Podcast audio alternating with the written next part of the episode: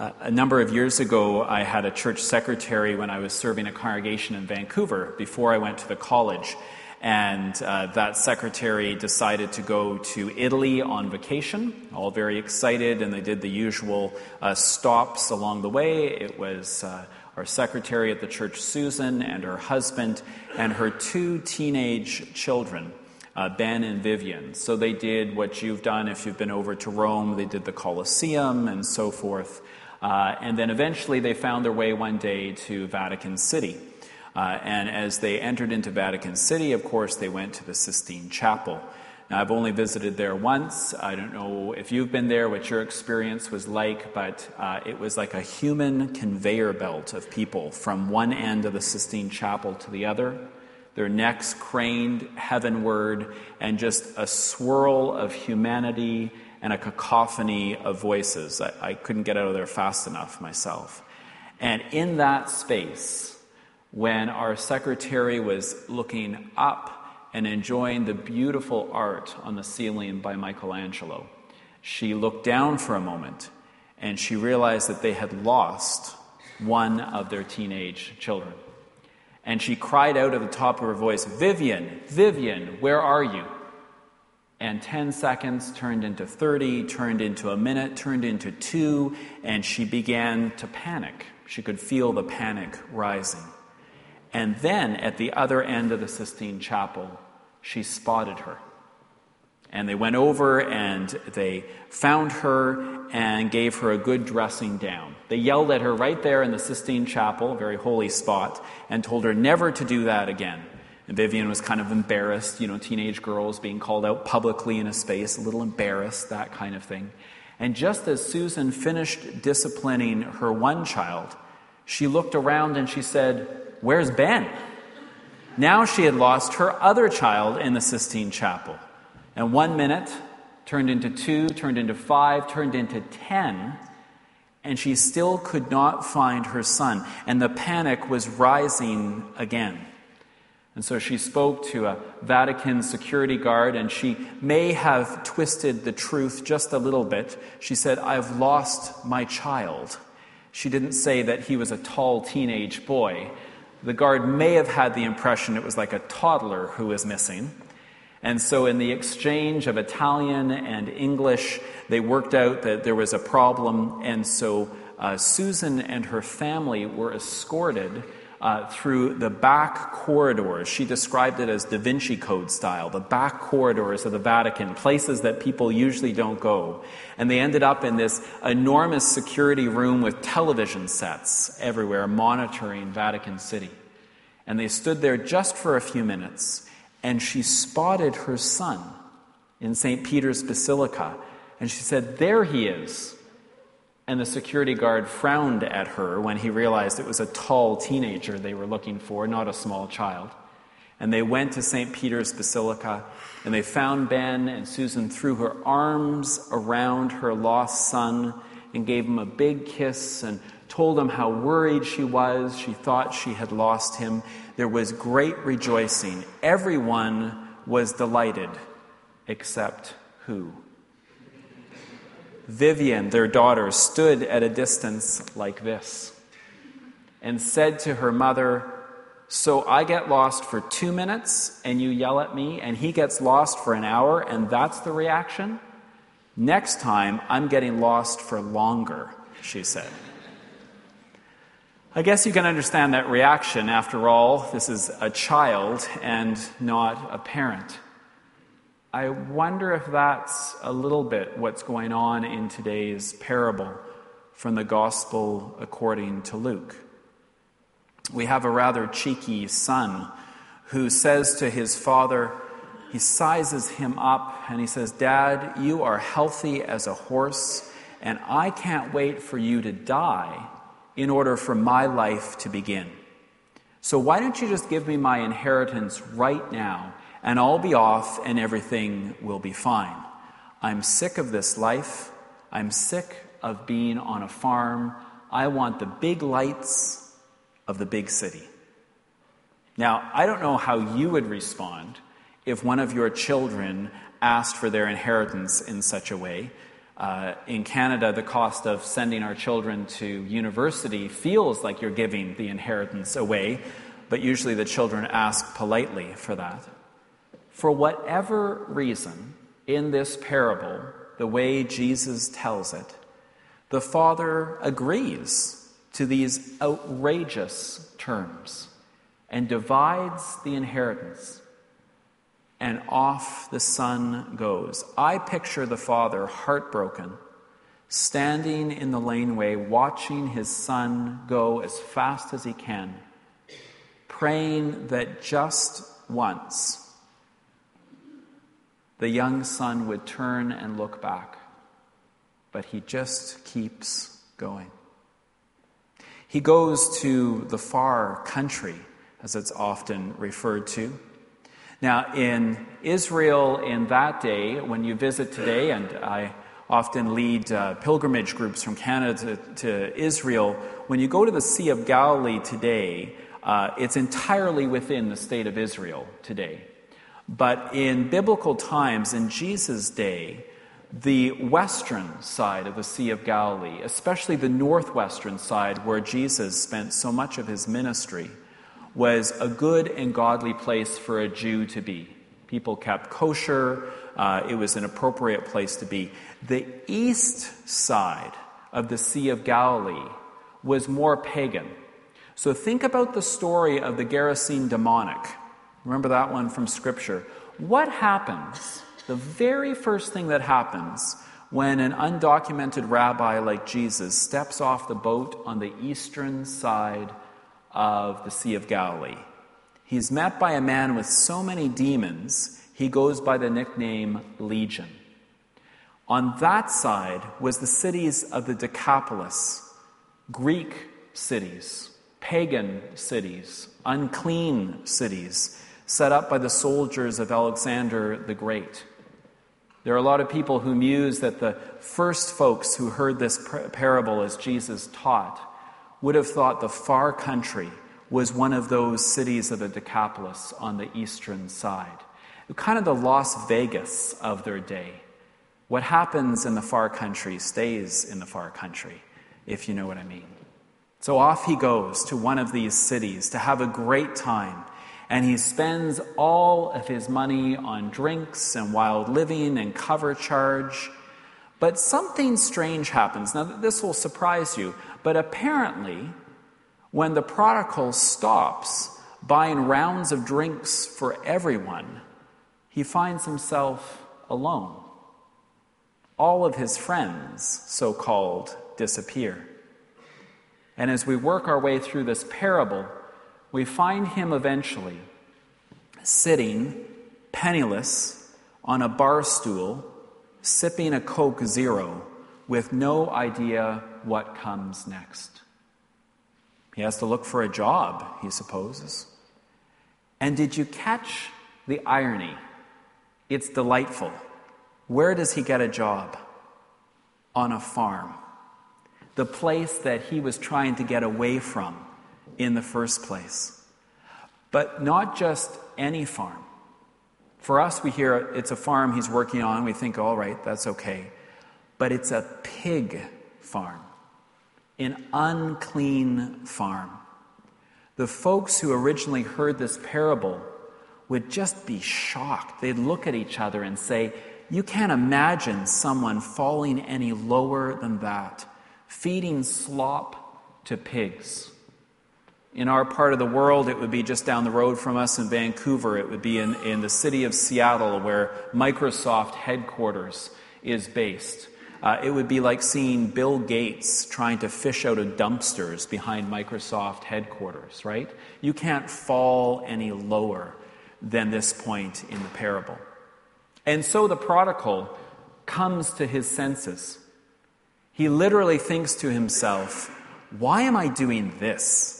When I would have a far better lifestyle on my family farm at home. And so he begins his walk back home. Now, I picture the parable uh, playing out in this way. I, picture the prodigal walking along home and rehearsing his speech on his way, Right? So he's walking and he thinks, uh, What am I going to say to dad? Um, dad, I really messed up this time. I'm sorry about that. No, that's not good. Uh, dad, um, will you take me back and I'll try and make things right? No, that's not it. Mm. Father, I have sinned against you and against heaven. I'm not worthy to be called your son.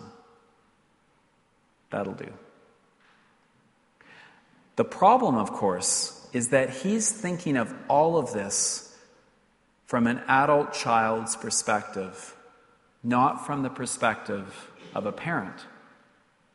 While he's been off having a great time in the far country, his father has been sitting at home heartbroken.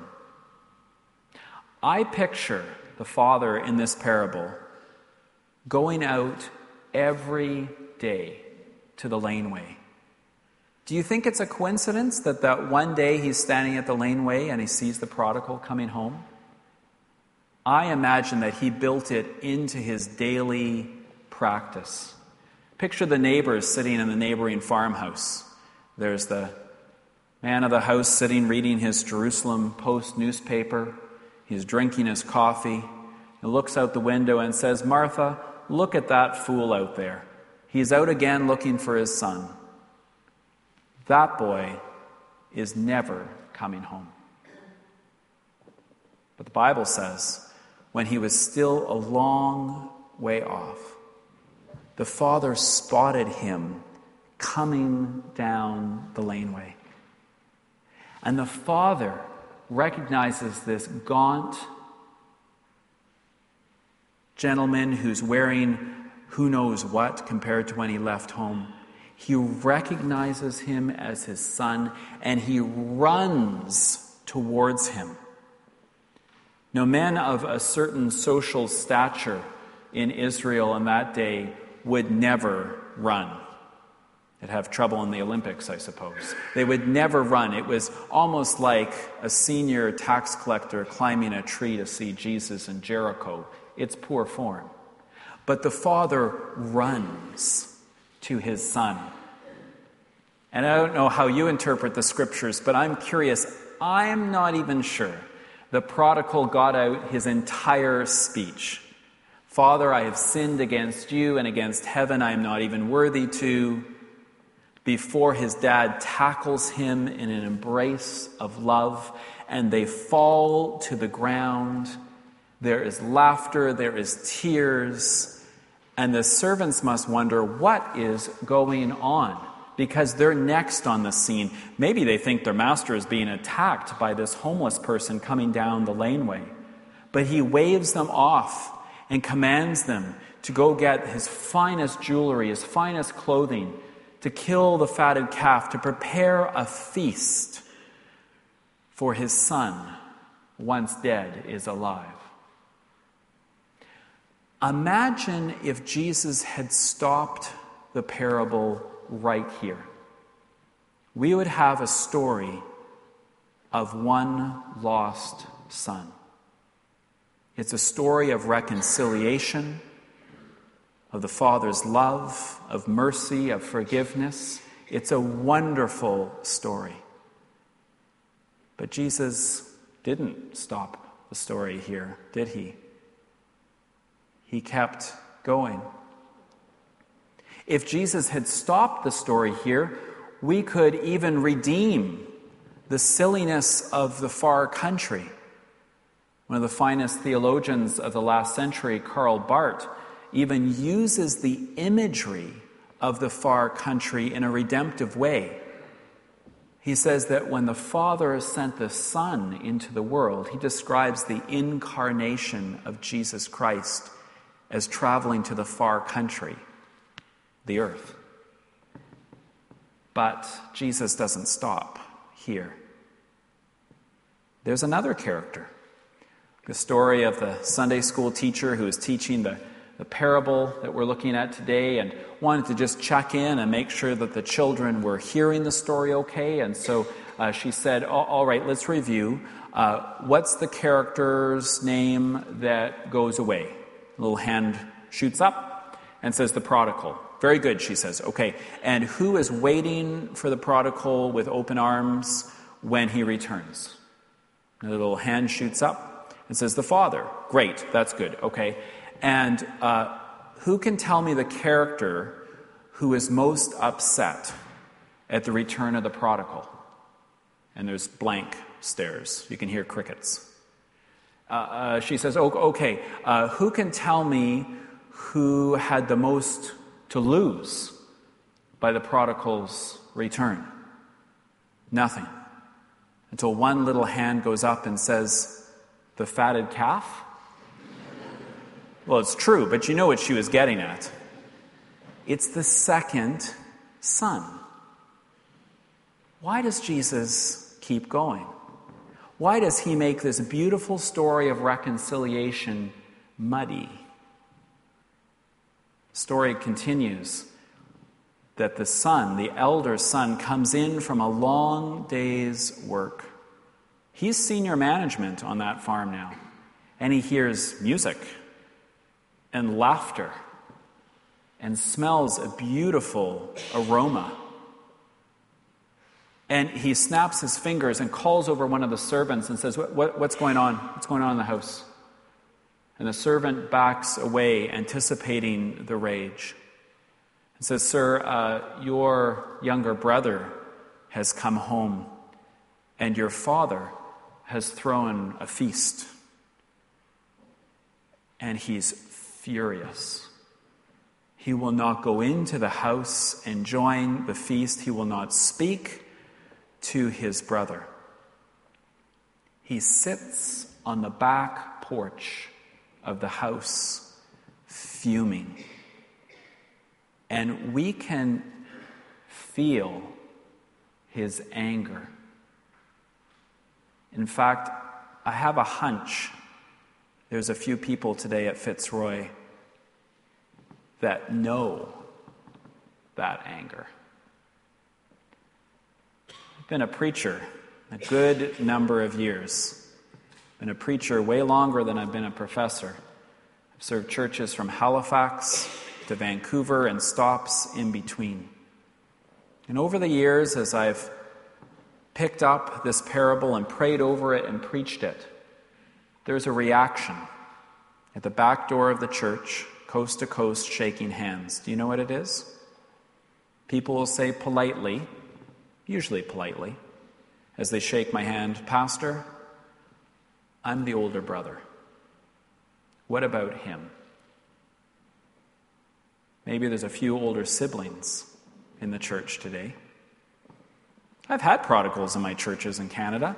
They've got great stories amazing, wild, crazy, Holy Spirit stories of how they were in the gutter with the pigs and God lifted them up and literally saved them. And we praise God for the prodigals.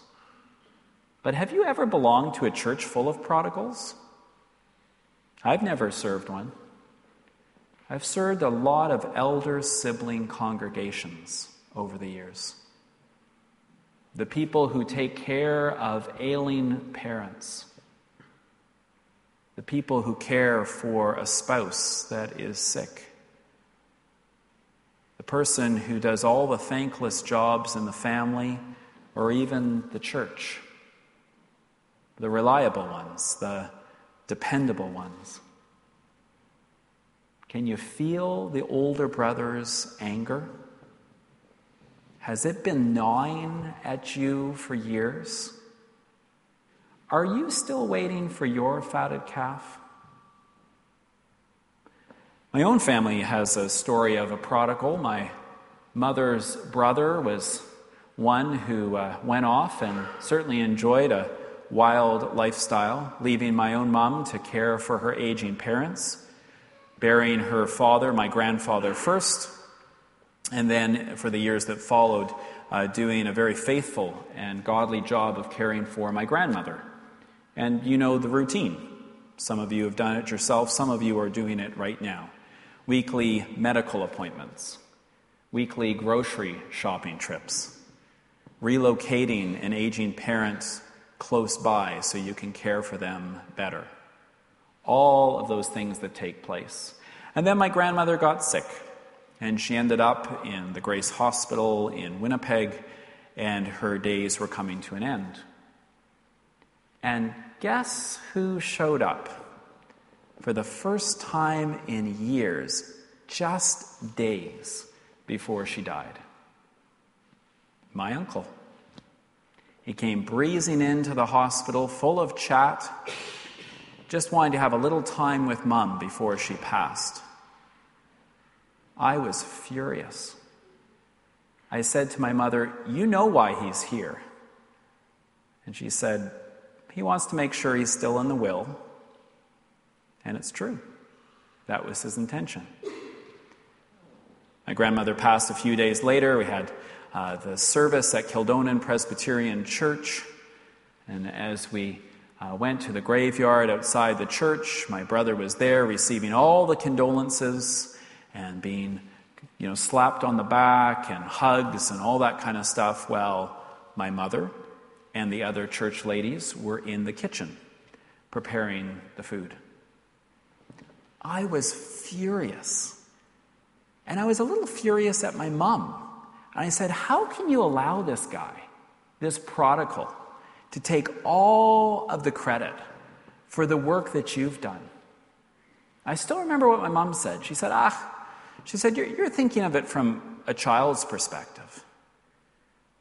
You need to understand that all these years, when I've been caring for your grandmother, I have had some amazing opportunities to share life with her and faith with her that my brother now will never have. And I'm richer for it. Which makes me think about that older sibling stewing on the back porch, feeling angry and bad for himself that he never got his fatted calf. Because here's the thing that confuses me about the parable when you look up the law code that is, assigned here, and, and you can do it later this afternoon, it doesn't make for the best reading, I have to be honest and say. It's Deuteronomy 21, how to divide inheritance. What you find there is very clearly what would happen. And that is the elder sibling receives what's called the double portion. Why? A, he's the elder sibling, yes but also he would take over the family property and represent the family in the broader community, including in politics. So he got more. So here's the thing we feel bad for the older sibling in this parable at first, but then we realize when the cheekiness of the younger sibling invoked Deuteronomy 21, he got one third of the inheritance, and the elder sibling sitting there on the back porch, he got two thirds. Here's the other thing what happens the next morning when the prodigal wakes up? Maybe his head's ringing a little bit from the partying of the night before. And he discovers that it's his brother and not his father who owns the farm. His brother will be his boss. How will he respond then? We want to know, Jesus, tell us. But he ends the parable there, as if to say, How would you respond? Would you respond with the same grace and mercy and forgiveness of the Father's open, loving arms, or not? And in the end, my friends, the, the funny thing about this parable is that the prodigal coming home is absolutely sure he does not deserve the grace and mercy of the Father. And then the older brother stewing on the porch is absolutely sure he's earned the grace and love of the Father. And they're both wrong. They're both wrong. For it's God's grace, and it is freely given. So I don't know who you are, whether you consider yourself a prodigal or an older sibling. But wherever you are today, whether you're coming down the laneway or whether you're stewing on the back porch. Isn't it time to come inside? Isn't it time to come home? Let us pray.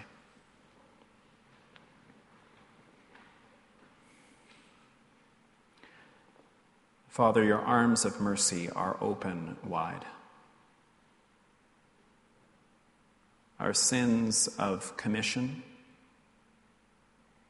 or our sins of pride are so clear. Whatever holds us back from your embrace or for the care and embrace of others, would you remove that now through the power of the Holy Spirit?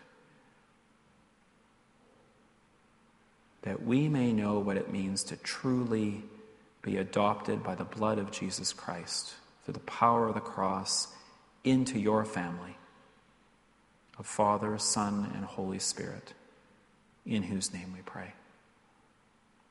Amen.